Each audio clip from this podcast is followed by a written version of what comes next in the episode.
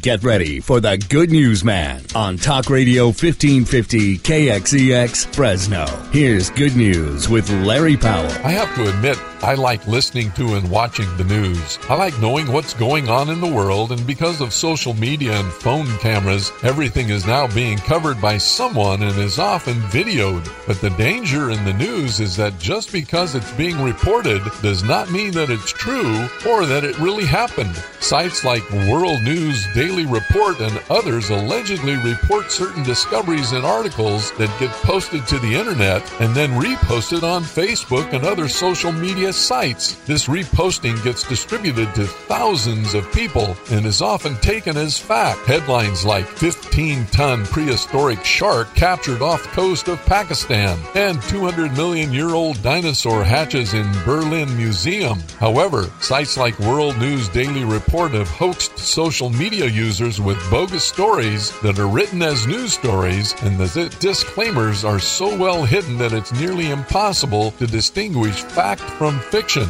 P.T. Barnum was famous for saying there's a sucker born every minute, only he was wrong. There are thousands of suckers born every minute because of the proliferation of social media. How about the headline? Quality candidates run for president. Or how about voter turnout exceeds 90%? Oh, that it were so. If I post it enough times, maybe it will become fact. I'll always have been a dreamer.